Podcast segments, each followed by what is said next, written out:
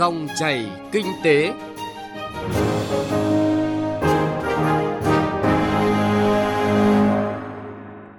Các biên tập viên Thành Trung và Thu Trang xin kính chào quý vị và các bạn. Dòng chảy kinh tế hôm nay, thứ tư, ngày 27 tháng 10 có những nội dung sau đây.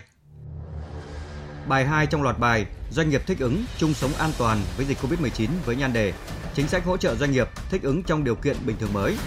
Doanh nghiệp chủ động tái cấu trúc để phục hồi sản xuất kinh doanh. Thái Nguyên tìm giải pháp tháo gỡ khó khăn cho doanh nghiệp.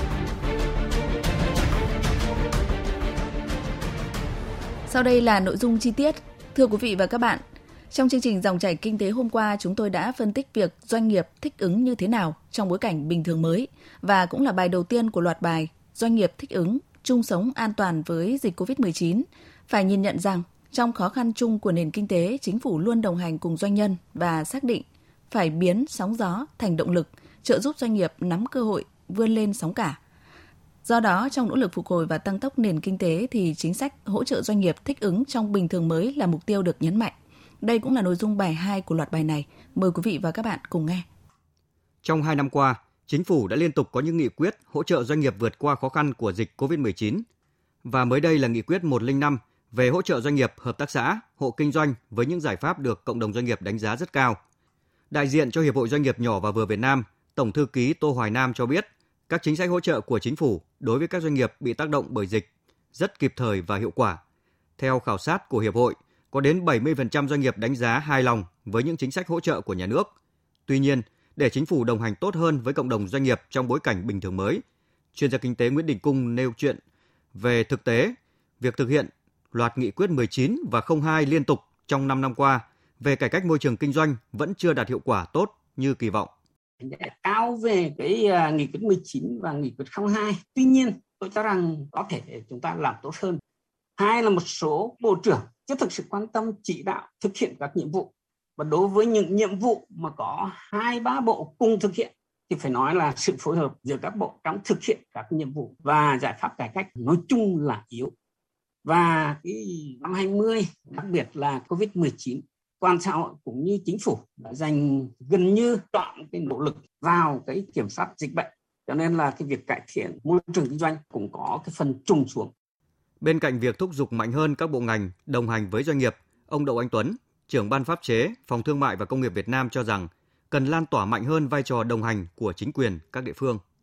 Vai trò của chính quyền địa phương rất là quan trọng. Vai trò của địa phương trong việc tạo lập một môi trường kinh doanh Việt Nam rất là lớn. Chính vì vậy mà sự năng động của các địa phương sẽ thúc đẩy cải cách ở cấp độ quốc gia rất là lớn. Thì hiện nay có những mô hình mà thời gian vừa rồi đã được khẳng định, chẳng hạn như là trung tâm hành công tại Quảng Ninh và rất nhiều địa phương khác rồi những mô hình mà tăng cường đối thoại giữa chính quyền và doanh nghiệp như ở Đồng Tháp và hiện nay cũng đã đưa ra đến à, hơn à, 55 địa phương khác rồi là những mô hình bác sĩ doanh nghiệp mà hiện nay à, Bắc Ninh đã nâng cấp lên thành bệnh viện doanh nghiệp, tập trung vào giải quyết ờ, những cái vướng mắc cho nhà đầu tư.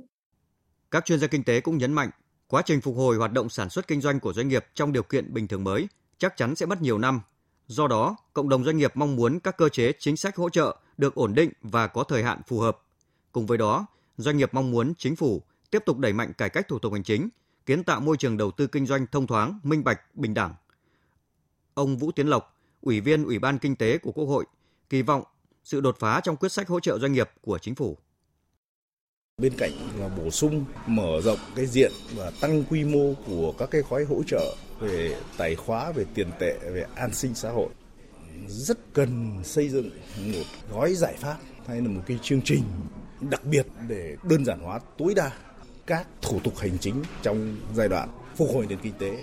Trước hết là trong 2 năm 2022 2023. Bây giờ thì ờ, mình vẫn đang trong quá trình cải cách, tiếp tục hoàn thiện môi trường kinh doanh, đơn giản hóa thủ tục hành chính.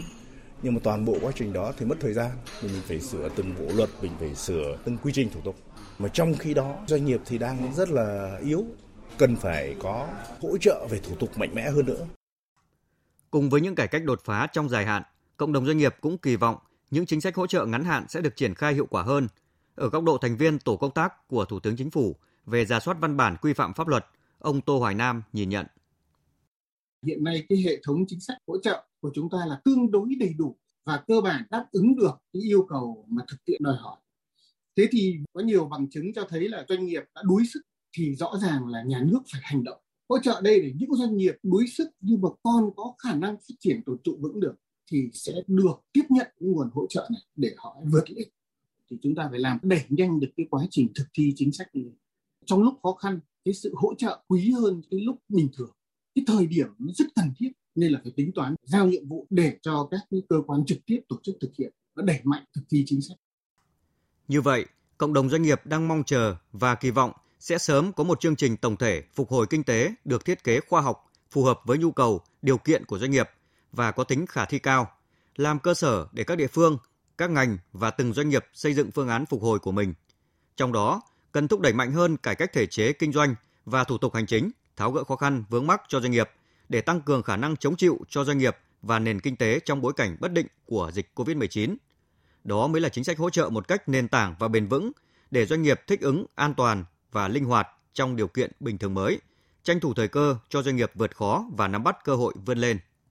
Quý vị và các bạn vừa nghe các chuyên gia khuyến nghị về chính sách hỗ trợ doanh nghiệp thích ứng trong bình thường mới. Đây được xác định là cơ sở nền tảng để hỗ trợ doanh nghiệp vượt qua khó khăn của dịch COVID-19, nhưng chính sách là cơ sở nền tảng để tạo sức bật cho doanh nghiệp, còn vượt qua khó khăn để vươn lên được hay không phụ thuộc phần lớn vào nỗ lực của chính doanh nghiệp. Mô hình doanh nghiệp an toàn dịch bệnh, chủ động thích ứng cũng là nội dung bài cuối của loạt bài Doanh nghiệp thích ứng, chung sống an toàn với đại dịch COVID-19 sẽ được chúng tôi chuyển đến quý vị và các bạn trong chương trình Dòng chảy kinh tế ngày mai. Mời quý vị và các bạn chú ý đón nghe.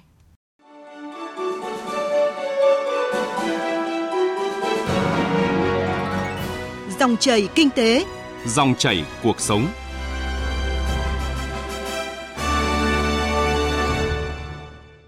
Thưa quý vị và các bạn, sau khi dịch COVID-19 lần thứ tư bùng phát, các chuyên gia kinh tế cho rằng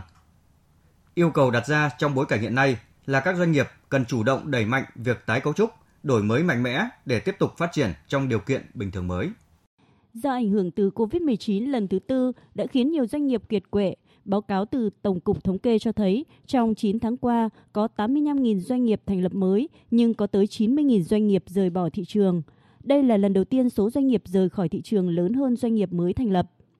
dịch đã làm cho hoạt động sản xuất kinh doanh của doanh nghiệp bị ảnh hưởng rất lớn. Cụ thể là giãn cách xã hội dẫn đến việc gián đoạn thị trường là điều khó khăn nhất của doanh nghiệp hiện tại. Việc siết chặt đi lại của người lao động khiến cho sản xuất không diễn ra bình thường được, chuỗi cung ứng bị đứt gãy.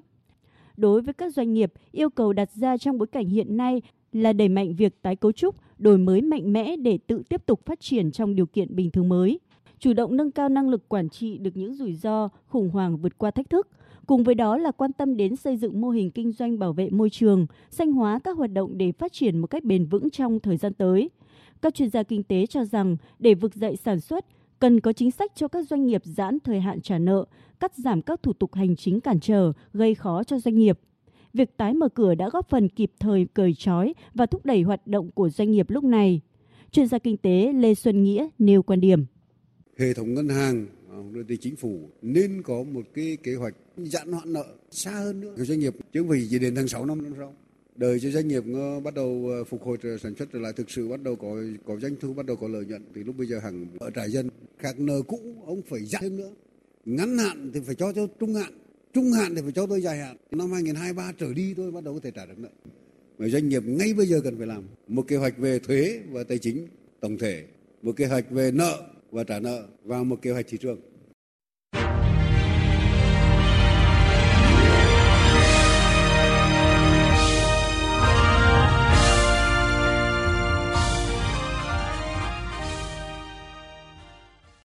Quý vị và các bạn thân mến, Thái Nguyên là một trong những địa phương kiểm soát tốt dịch COVID-19. Tuy nhiên, do chuỗi cung ứng hàng hóa và nguyên phụ liệu phục vụ sản xuất bị đứt gãy, nên hơn 7.000 doanh nghiệp sản xuất kinh doanh đang gặp khó khăn – Vậy giải pháp nào để gỡ khó cho doanh nghiệp tại địa phương này? Bài viết của phóng viên Mạnh Phương sẽ làm rõ hơn vấn đề này. Mời quý vị và các bạn cùng nghe. Chịu ảnh hưởng rõ nhất bởi dịch COVID-19 đó là nhà hàng, hoạt động du lịch. Những tháng qua, hầu như những doanh nghiệp trong lĩnh vực này ở Thái Nguyên doanh thu đều bằng không.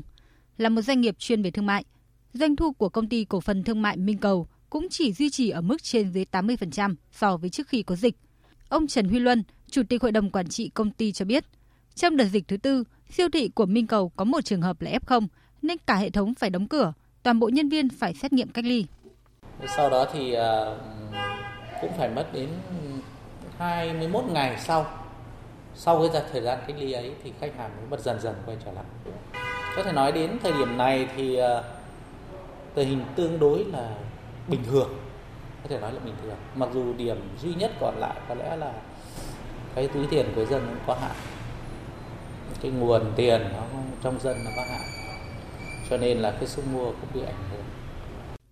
Nằm trong khối doanh nghiệp sản xuất phụ thuộc rất nhiều vào nguồn nguyên vật liệu đầu vào và phải nhập khẩu. Bà Phạm Thị Thu Hà, Phó Tổng Giám đốc Công ty Cổ phần Đúc Thái Nguyên cho hay, giá vật tư đầu vào trong nước tăng 30%, vật tư nhập khẩu tăng tới 50%, cước vận tải tăng lên gấp đôi, sản phẩm bán ra giá không tăng nên doanh nghiệp cũng chỉ sản xuất cầm chừng, duy trì việc làm cho công nhân.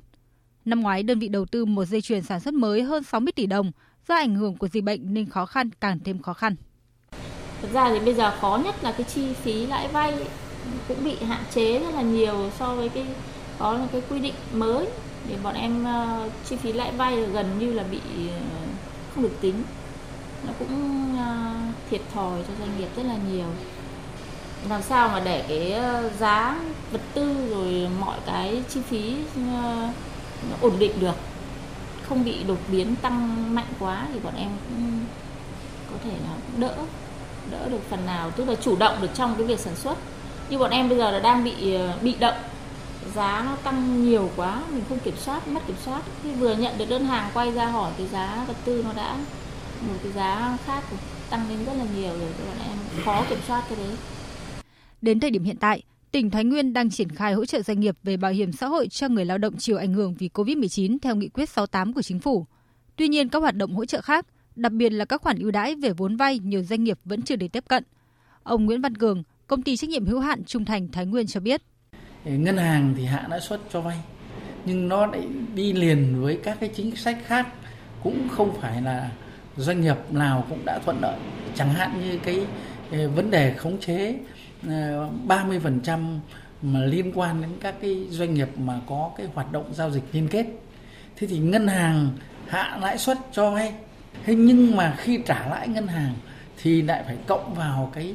cái khống chế chi phí lãi vay theo cái nghị định 132 của chính phủ năm 2020 thành thử là doanh nghiệp cũng cũng rất là khó khăn trong cái việc là đã khó khăn thì lại trồng chất khó khăn.